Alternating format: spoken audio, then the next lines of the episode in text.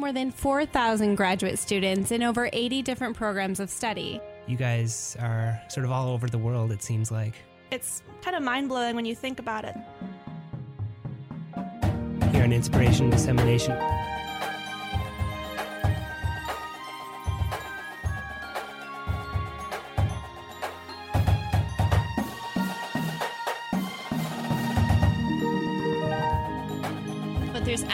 Photographs of this data set stretching over a much longer period of time.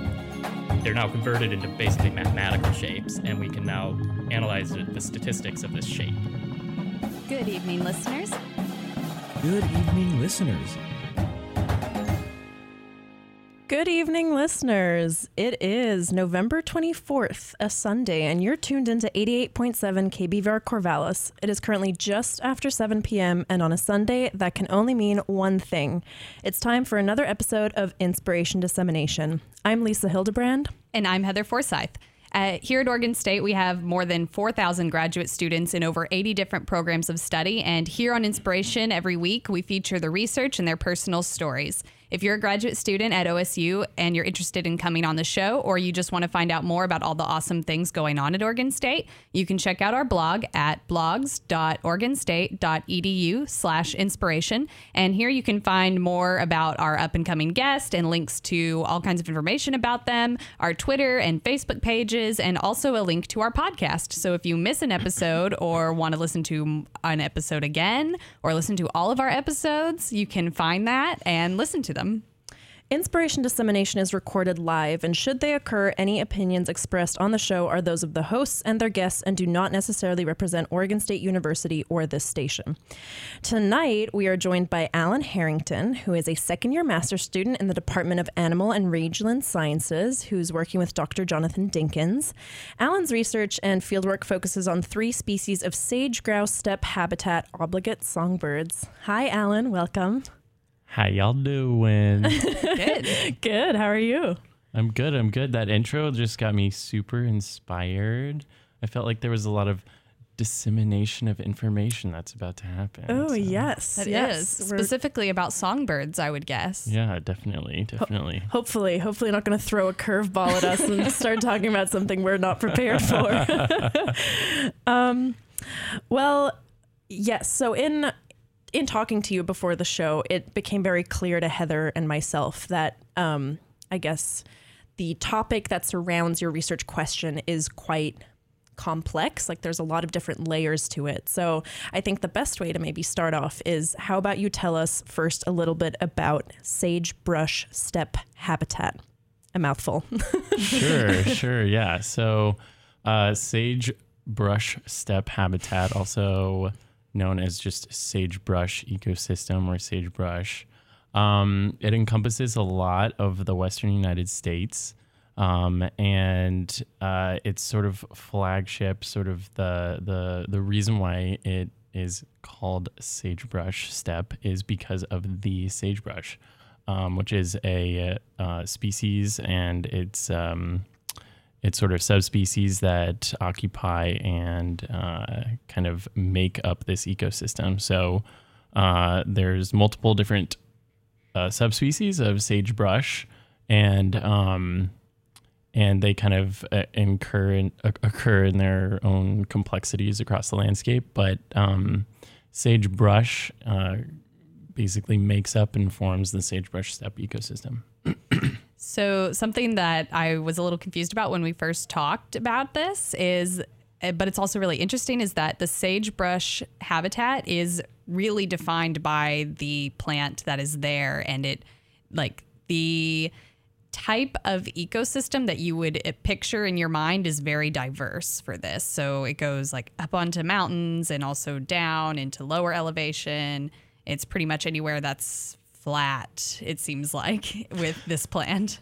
Yeah, yeah. Well, I think like people oftentimes think of it as kind of being uh, an an ecotype that is in flatter areas, but I mean, especially in my uh, study area in, in Eastern Oregon, I've come to find that uh, just when you think that it's going to be an ecosystem in sort of the flatter parts of, of Western North America, you you'll go out into these canyon lands and some of these areas in Eastern Oregon. You're like, Nope, it's definitely not in some of these flat places because this this area is crazy as far as its topography. But you're right, and and there's also a lot of places, especially um, sort of the um, kind of uh, transitional zone uh, in Wyoming where the grasslands are sort of forming more into shrublands, and, that and that area is uh, definitely very flat. So. I would say that if anything, it's it's very diverse in sort of the topography in which it where and where where it can uh, occur on the landscape. So, sagebrush, very widespread in Western North America, and it's super important for a lot of different species, um, especially birds. Um, so, how about you talk us um, a little bit about um, the background of like the main species that's often connected to sagebrush, which is the greater sage grouse? Sure. Yeah. So, um, so greater sage grouse, they're um, they're a galliform, so there are a uh, a species that um, is in fact hunted in the United States, and uh, and they have a lot of close cousins that are also uh, of other grouse species. Um, some that are even in this in similar habitats, like the uh, sharp-tailed grouse. But uh, probably what's most important about this species is just how much um, research and political scrutiny it gets based on where it occurs in Western North America and the fact that um, it is a representative species of the sagebrush habitat. And so, um, you know, it's it's kind of like uh, something that a lot of people have heard the name of and know about, but they don't necessarily know maybe where it occurs or, um, you know, kind of why it's such a, a, important species that they may hear in like, um, you know, headlines or something like that that are talking about uh, environmental conservation in the Western United States. So, um, the sage grouse is considered a sagebrush obligate species, and so it requires sagebrush to fulfill all of its biological needs. Um, and it has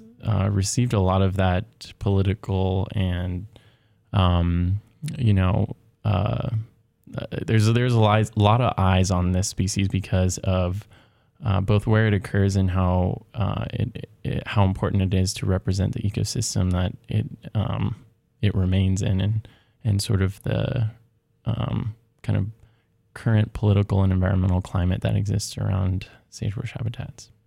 Right. And so because um, it's hunted, right? So there's, you know, interest, um, you know, for the population to continue to do well and so that, you know, can continue to be hunted. And also because it is an obligate of sagebrush, um, it is linked quite closely to the habitat. What what does that mean for the conservation of that habitat?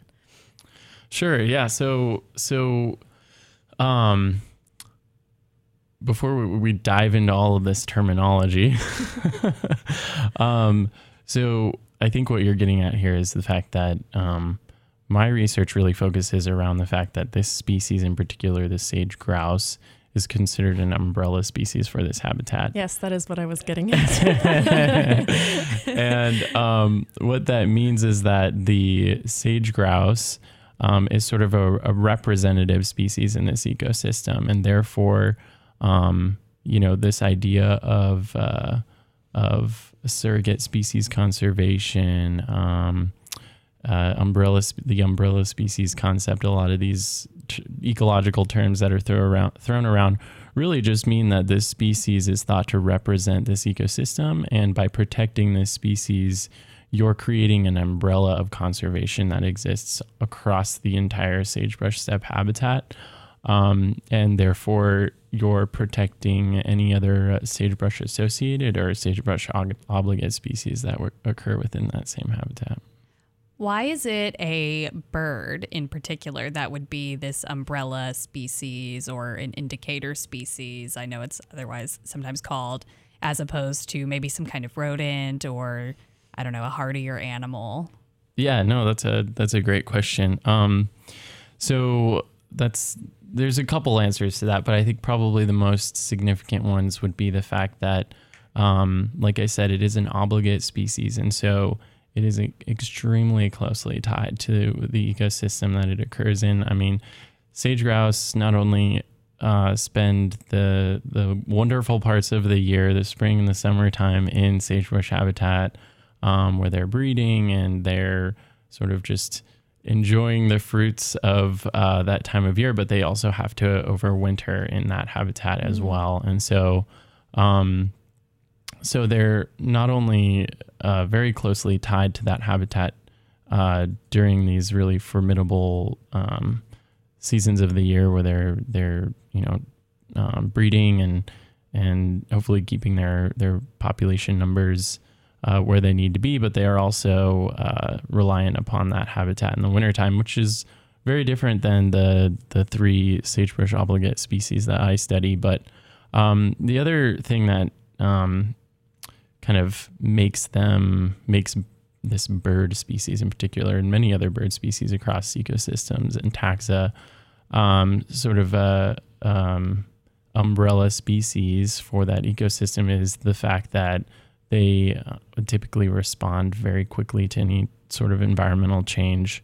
Um, and uh, that's sort of just one of the benefits as researchers that we have uh, in studying birds is that they can oftentimes be uh, one of the best indicators of ecosystem health and any changes that are occurring in those habitats and in those ecosystems. So, Um, and so, so before we dive into what is kind of um, the current state, I guess, of that habitat and of the sage grouse, let's talk a little bit about your bird species because it's not directly the sage grouse; it is songbirds or three species of songbird. Do you want to tell us a little bit about the three?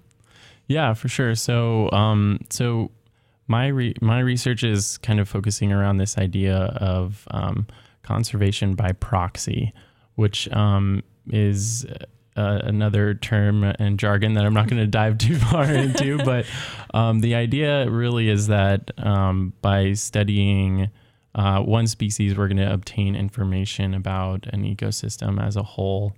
Um, it can also often be employed with with greater sage grouse, but my interests really are focused around these three species um, and whether or not these other three sagebrush obligate species are also receiving these same conservation protections um, that are um, employed on the on, in sagebrush habitats and in that landscape um, for greater sage grouse. So uh, those three species include the brewer's sparrow, uh, the sagebrush sparrow, and the sage thrasher. And all three of those are migratory species that uh, require sagebrush in order to complete the breeding needs that they have um, in spring and into summer.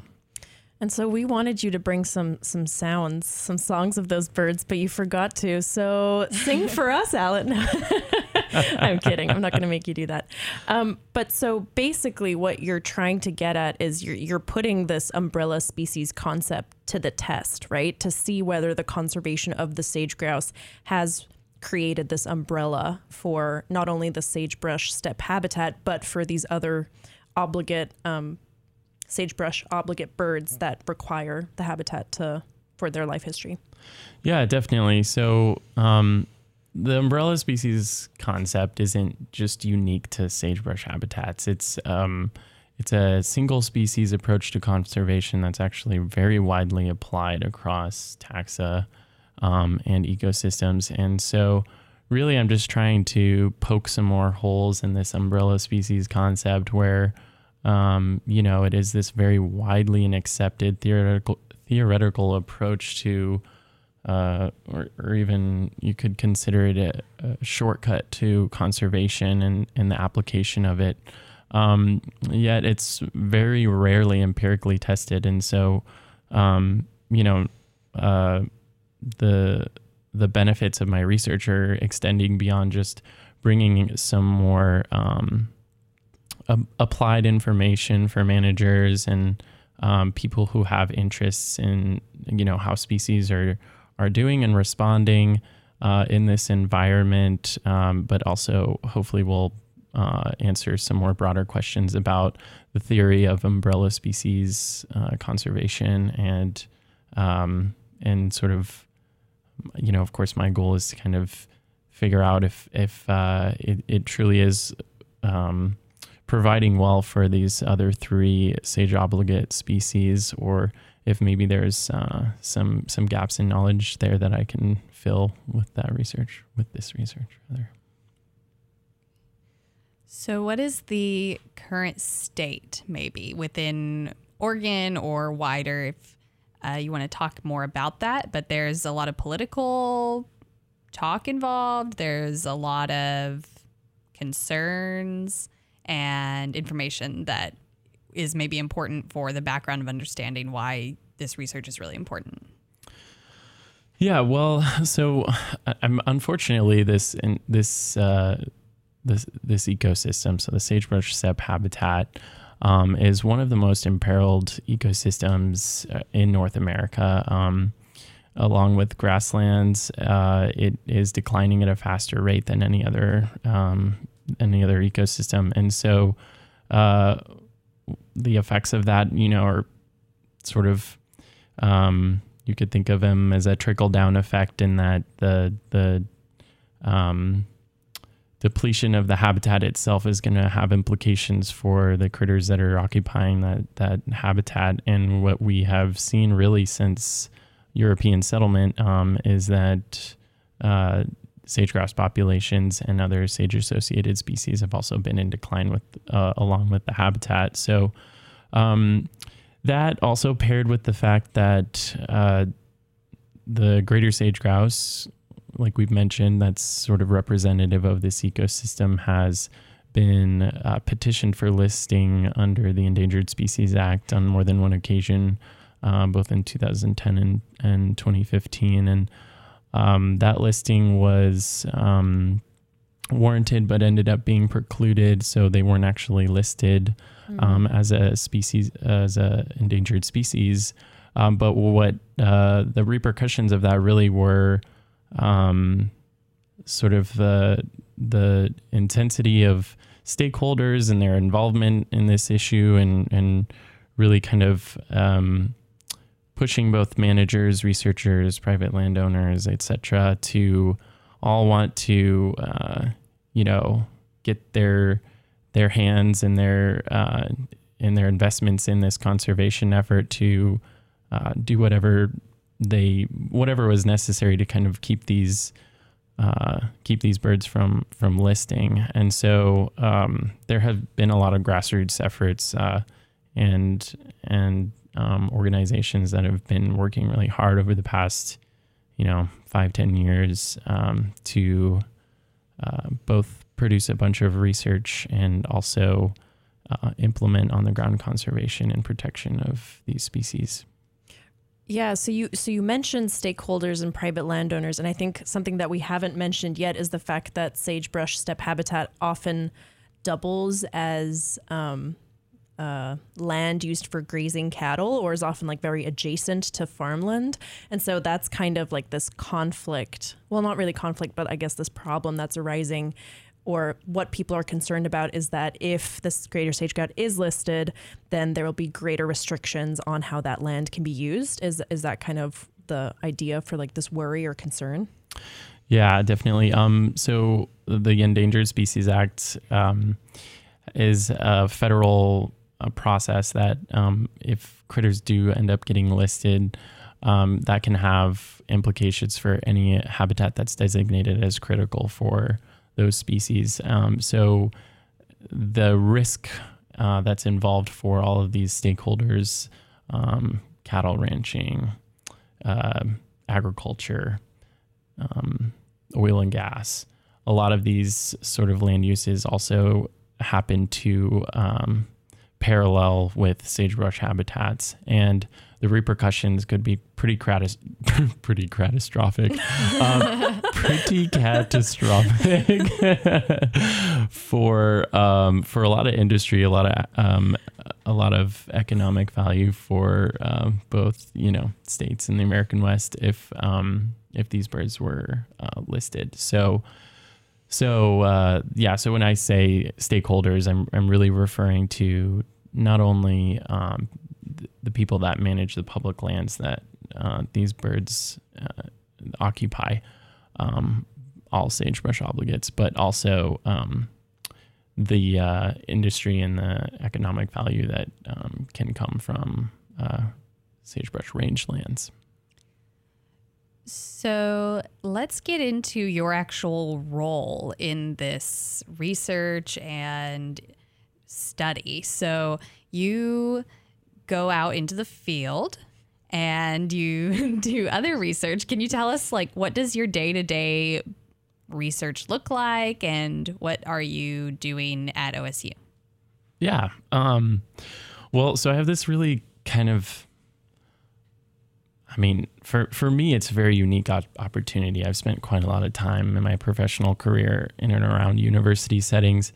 And um, this is the first time that I've ever worked on a project that's so incredibly collaborative. So uh, I work with two of two other lab mates in my um, department that also um, that also collect data uh, in the exact same study area that we all work within. Um, one of those is collecting data on raven ecology, and um, the other student in my lab is collecting all of this greater sage grouse um, uh, data as well. So we have a very collaborative project, um, which makes our day to day operations interesting to say the least.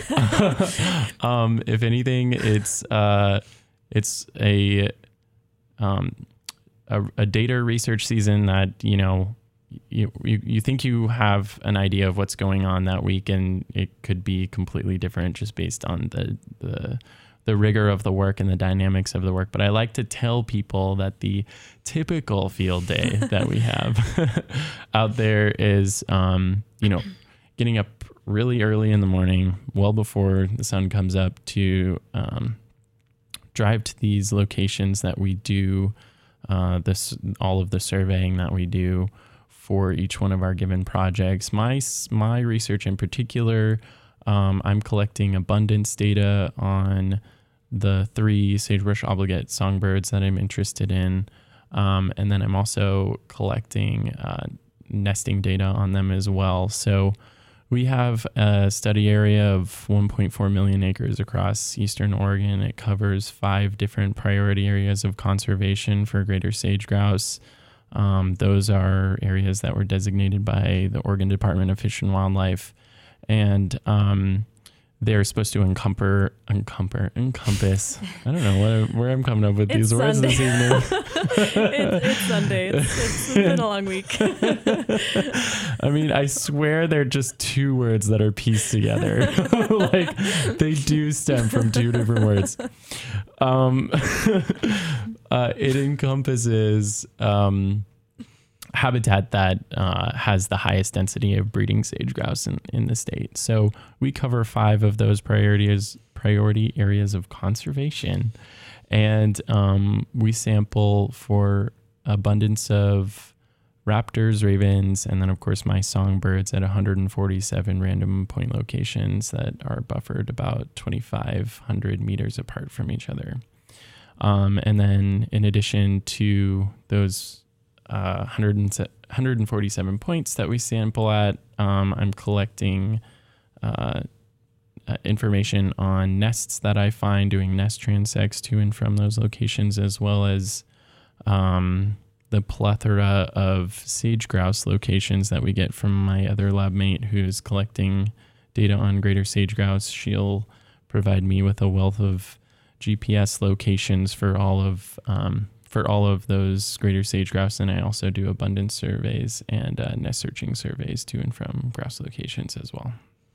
I think you're you're definitely right by saying that how you conduct your fieldwork is super unique. I haven't heard of many or any people who like get to work so closely with all of their lab mates, usually because projects are so I guess different and diverse. And so I, I think that is a cool thing that because you're all working in the sagebrush steppe habitat, you do get to work together and like you know plow through difficult situations together i know you told us that you guys get to drive atvs around i bet you there's been you know maybe some problems or accidents with those Man, you you really you really have a unique way of making it all sound like so lighthearted.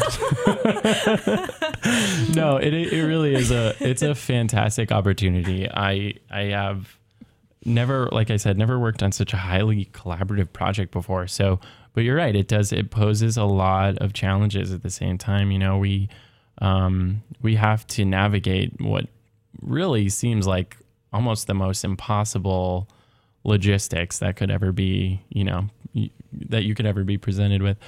But um, it does provide a lot of unique opportunity for collaboration in data, collaboration in, um, you know, um, the the the unique individuals that we work with out there. Um, we work with all kinds of biologists on um, from you know the state agencies, federal agencies, tribal agencies. We're working with uh, the sheriff's department. I mean, it, it, it can it's it's a huge, massive operation, but um, at the end of the day, it's it is very rewarding and a really cool, unique opportunity to be able to share that with two other graduate students that are also, um, you know, in the same landscape collecting data real time Right, at the yeah. same time. So Yeah, I'm sorry. I didn't make it. I didn't mean to make it sound so rosy. I, I do field work too, so I know I know how hard it is. Especially because I think so. You told us um, before this interview that you guys have like three kind of home bases in Eastern Oregon that you kind of move between because you obviously have you know your locations are across 1.4 million acres of land, so you obviously need to kind of you know switch where you live. And I think you said one of them are these camper trailers that have like very limited am- amenities. Yeah, so this is straight up a shout out to Lindsay in my lab right now because she had to endure an entire season at this location last uh this past field season whereas previous ones we've been in more of a rotation. We'll be rotating again this upcoming summer, but yeah, so we work uh across um, this huge landscape, and we have three sort of hubs that we work out of in order to be able to to meet all of the data needs that we have. Um, but what that what that ends up meaning is that two of our locations are quite plush in the amenities that we get as we're out in the field. Um, you know, a legit uh, like living area where you can cook and clean and do laundry and all that sort of stuff. But there there Flat is sort of screen that this is and right. I'm okay, maybe not flat screen, but um, the, the the like '90s TVs have got like the the round front to them. Oh, nice. yeah, nice. like Retro. the pixels are like yeah that that is an option. It's a potential. uh, the the the middle site that you're talking about is definitely our most remote location. Um, it's outside of Juntura, Oregon, which.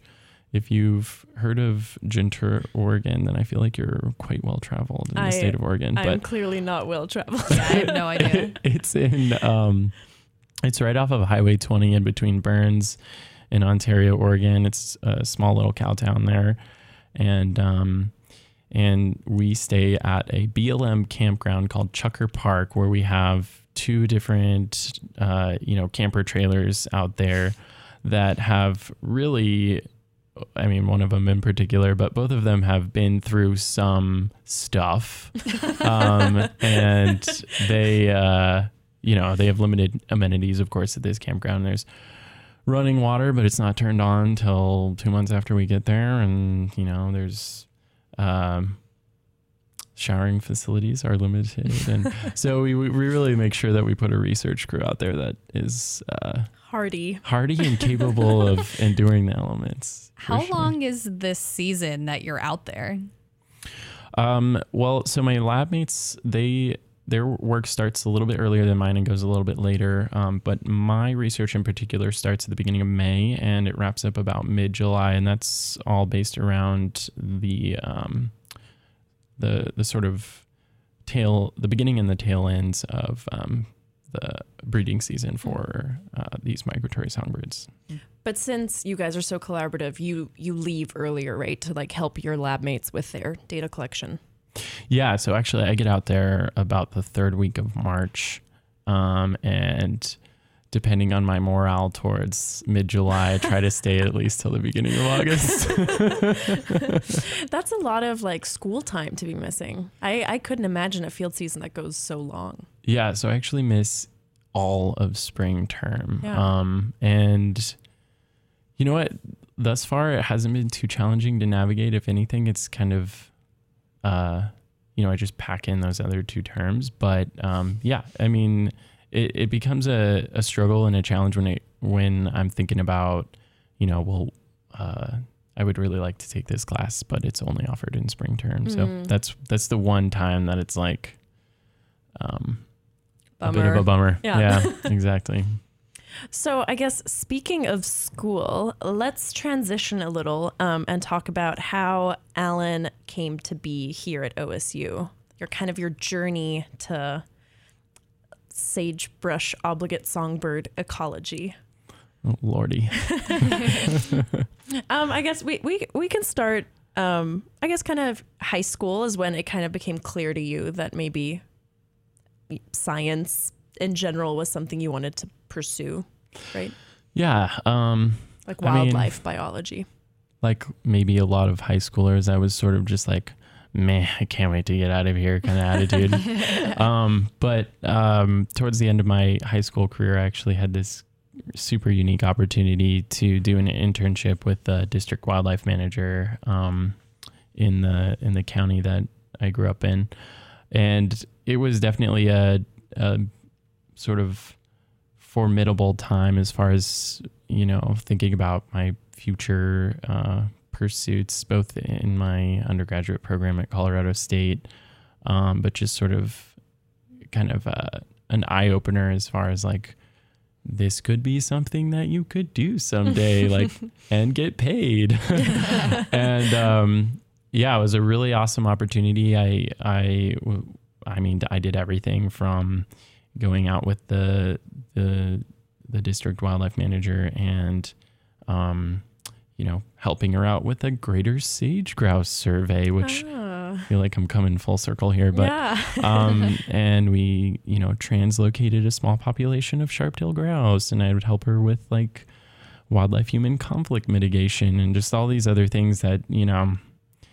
I, I, I just didn't really realize the ins and outs of a, a job quite like that. So it really uh, kind of set me up well for once I started to think about, you know, the schools that I potentially want to go to and, and the undergraduate biological programs that they would have, uh, that experience definitely helped me kind of navigate that next step. And I, uh, something that made me really laugh during our pre-interview was that um, when you were talking about this like volunteer internship experience in high school, um, you said that you kind of got to see like the best parts of the job, and you were like, well, of course they're not going to make high school students do boring paperwork, and you were like totally hooked just by like all the fun stuff you got to do outside. So it, it is kind of funny they were maybe like trying to lure like the next generation of wildlife biologists with you. Yeah, I don't. I still to this day don't know if that was her goal or if you know they were, she she just was a nice enough person to be like, yeah, I'm not going to make him sit here and watch me, you know, put these signatures down on paper and check these boxes. But uh, yeah, she, I, I looking back now, I'm like, holy cow, did I uh, sort of get the the uh, VIP experience?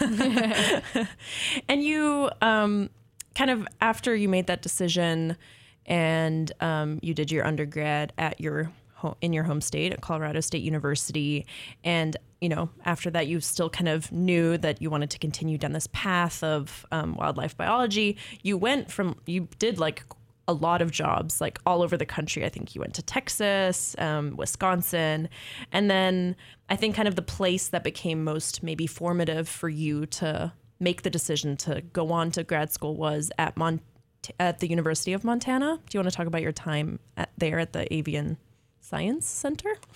Yeah, sure. So I actually first got to Montana um, with a research position with uh, Montana Fish, Wildlife, and Parks.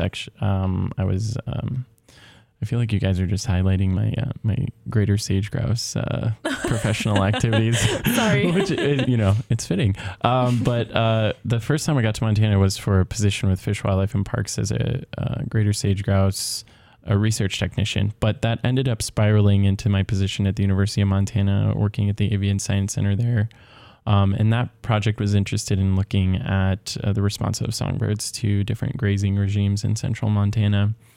Um, it was, yeah, incredibly formidable for me as an aspiring field biologist. You know, not only had I st- I started to get the opportunities to lead research, um, you know, uh, implement uh, pretty large scale research in central Montana and, and um, leading these research crews to, to get that data collected. But uh, once the, the research seasons were over, I would come back to the university and be working in the Avian Science Center to help, you know, work through reporting of that data and uh, the development of publications, um, as well as, you know, uh, what ended up being sort of towards the end of that end of my time there, um, working on some really novel, um, novel research, working, uh, looking at survey methodology and, um, and so that's kind of how I wrapped up that position there. But it, it definitely was the game changer as far as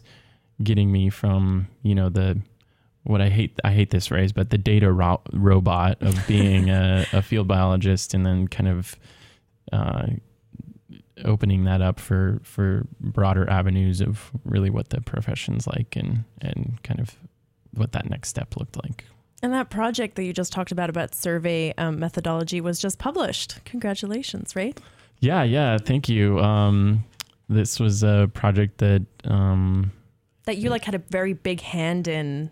Yeah, kind of so, building. Yeah, yeah, exactly. Um, so Caitlin Strickenfold, she's a she's a newly graduated undergraduate from the University of Montana program, and a lot of credit to her for how much uh, blood, sweat, and tears she put into the the sort of production of this publication. But um, yeah, a lot of the sort of latter half of the six months that I spent um, at the end of my time there at the University of Montana was developing this research and getting it up to the data collection stage. So we're super excited to report that that just got published in Yay. Ecological Applications. Um, and that's uh, basically the papers outlining sort of the benefits of a double dependent observer survey process and how well that uh, assists in re- reducing issues like misidentification and the double counting of um, critters on the landscape when you're doing abundance surveys. So, yeah, that was a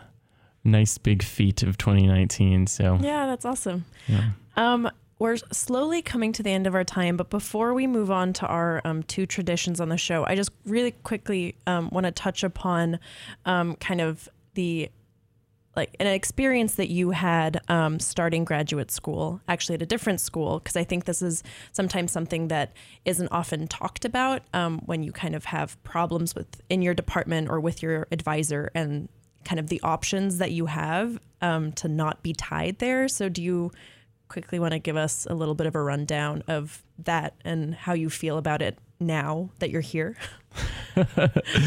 sure, sure. Um, yeah, so I guess this is, you know, sort of a um sort of my take for any of those listeners that uh, are thinking about going to graduate school and um, sort of uh, you know, kind of the approach that uh, that that they that I would advise them to take.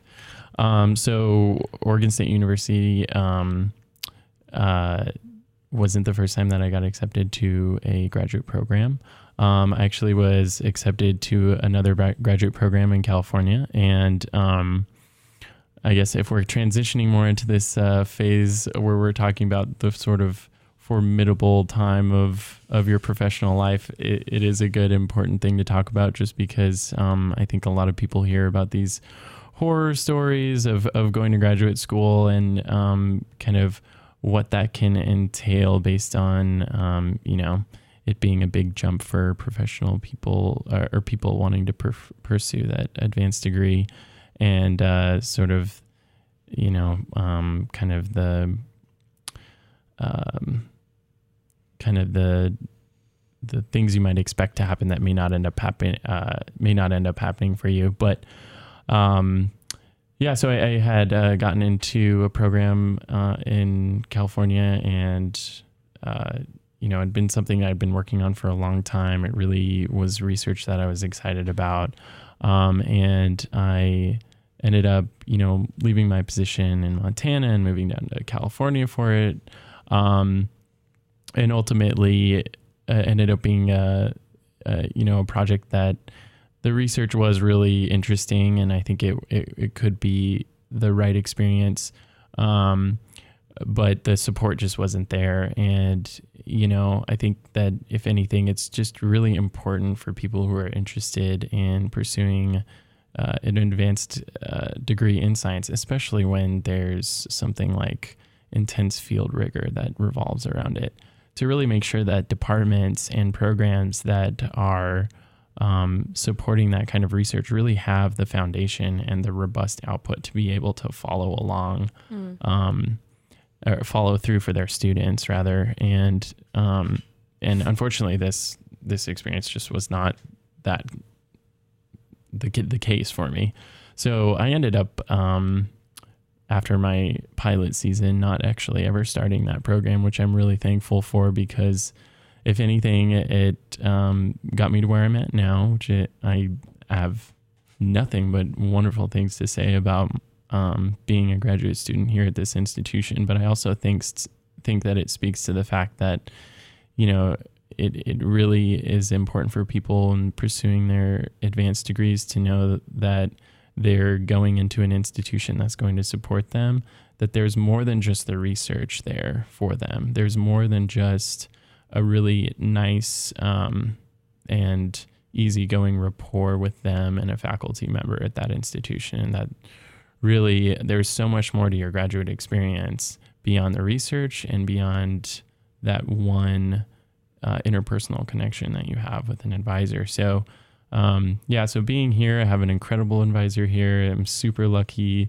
He's he's very supportive of all the work that goes on and works effort effort effortlessly not Yes, effort yeah effortlessly Yeah. I, it seemed weird in the moment because i was like well it's not effortless he works effortlessly. he works tirelessly we'll put it that way um Oh, to wait, make sure actually, and I don't think effortlessly makes sense.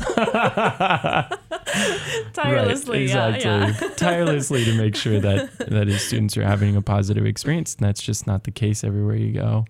Um, sometimes, you know, even at this level of education, somebody's not going to work for their students. So, um, so yeah, it was a very it, it formed a lot about how I lead and guide myself as a professional now. But probably most importantly, it makes me really grateful. Um, for the place that I'm at now and kind of not take for granted any of uh, any of the experiences like being here, for example, uh, at Oregon State and uh, talking about this really cool research that we're doing at uh, in the Dinkins lab.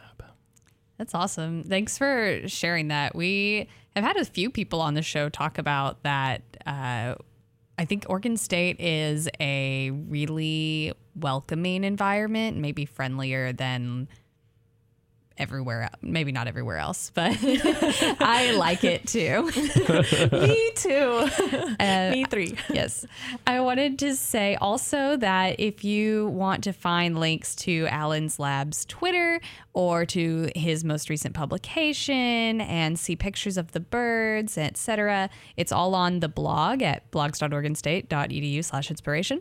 And it's the most recent blog titled Putting Years and Years of Established Theory to the Test. Ooh. Ooh. Now, Dun, dun, now go forth and do it, Alan. yes. Thank you so much for coming on the show. It's been yeah, it's been a real pleasure having you. Thank we- you guys. Yeah. We have a couple traditions on inspiration dissemination. Number one is to offer up a piece of advice that you would like to give someone on a similar journey or a past self or anyone listening at home. Yeah, I think uh, probably my the advice I would give myself, which of course I think is the best advice to give anyone listening. Yourself like in the past. Past in the Alan. past self is really just to believe in the things that you um, you know that that you feel most passionate about and to effort effortlessly just kidding tirelessly, Tirelessly. keep Ooh, working callback. keep working I'm here for you, Alan. keep keep working towards towards that because in the end you know things are going to work out you just have to keep pushing through barriers or navigating them however you need sometimes you don't push sometimes you just go around Step around Step around to a new school. to a new state. See, I knew I knew I'd have you guys on my team. Okay. Uh, uh, yes, and our our second tradition is um, that you pick um, the song that ends your interview. Um, so, do you? Is there anything you want to say about the song before you play it? Do you want to introduce it? Yeah, one quick thing. One one quick thing. So, um, I study birds. Um, What? or- you know, shocker. Um, and although I wouldn't necessarily consider myself an avid birder, I do love birds, and there happens to be a lot of other bird-loving people in my family. And real quick, my grand, my mom's uh, grandmother's maiden name was Ferguson, and a lot of these bird enthusiasts in my family, um, we now have a group chat called Ferg's Birds. Pretty sure they're gonna love this song. okay. So it's for your family. it's for the Cute. fam. Um, do you do you want me to say the title, or should I just play it? Should it be a little surprise? I think you could say the title. Okay. Yeah. Um, well, again, Alan, thanks so much for joining us on the show, and um, everyone listening. Um, you are now going to listen to Surfin' Bird by The Trashmen. Enjoy!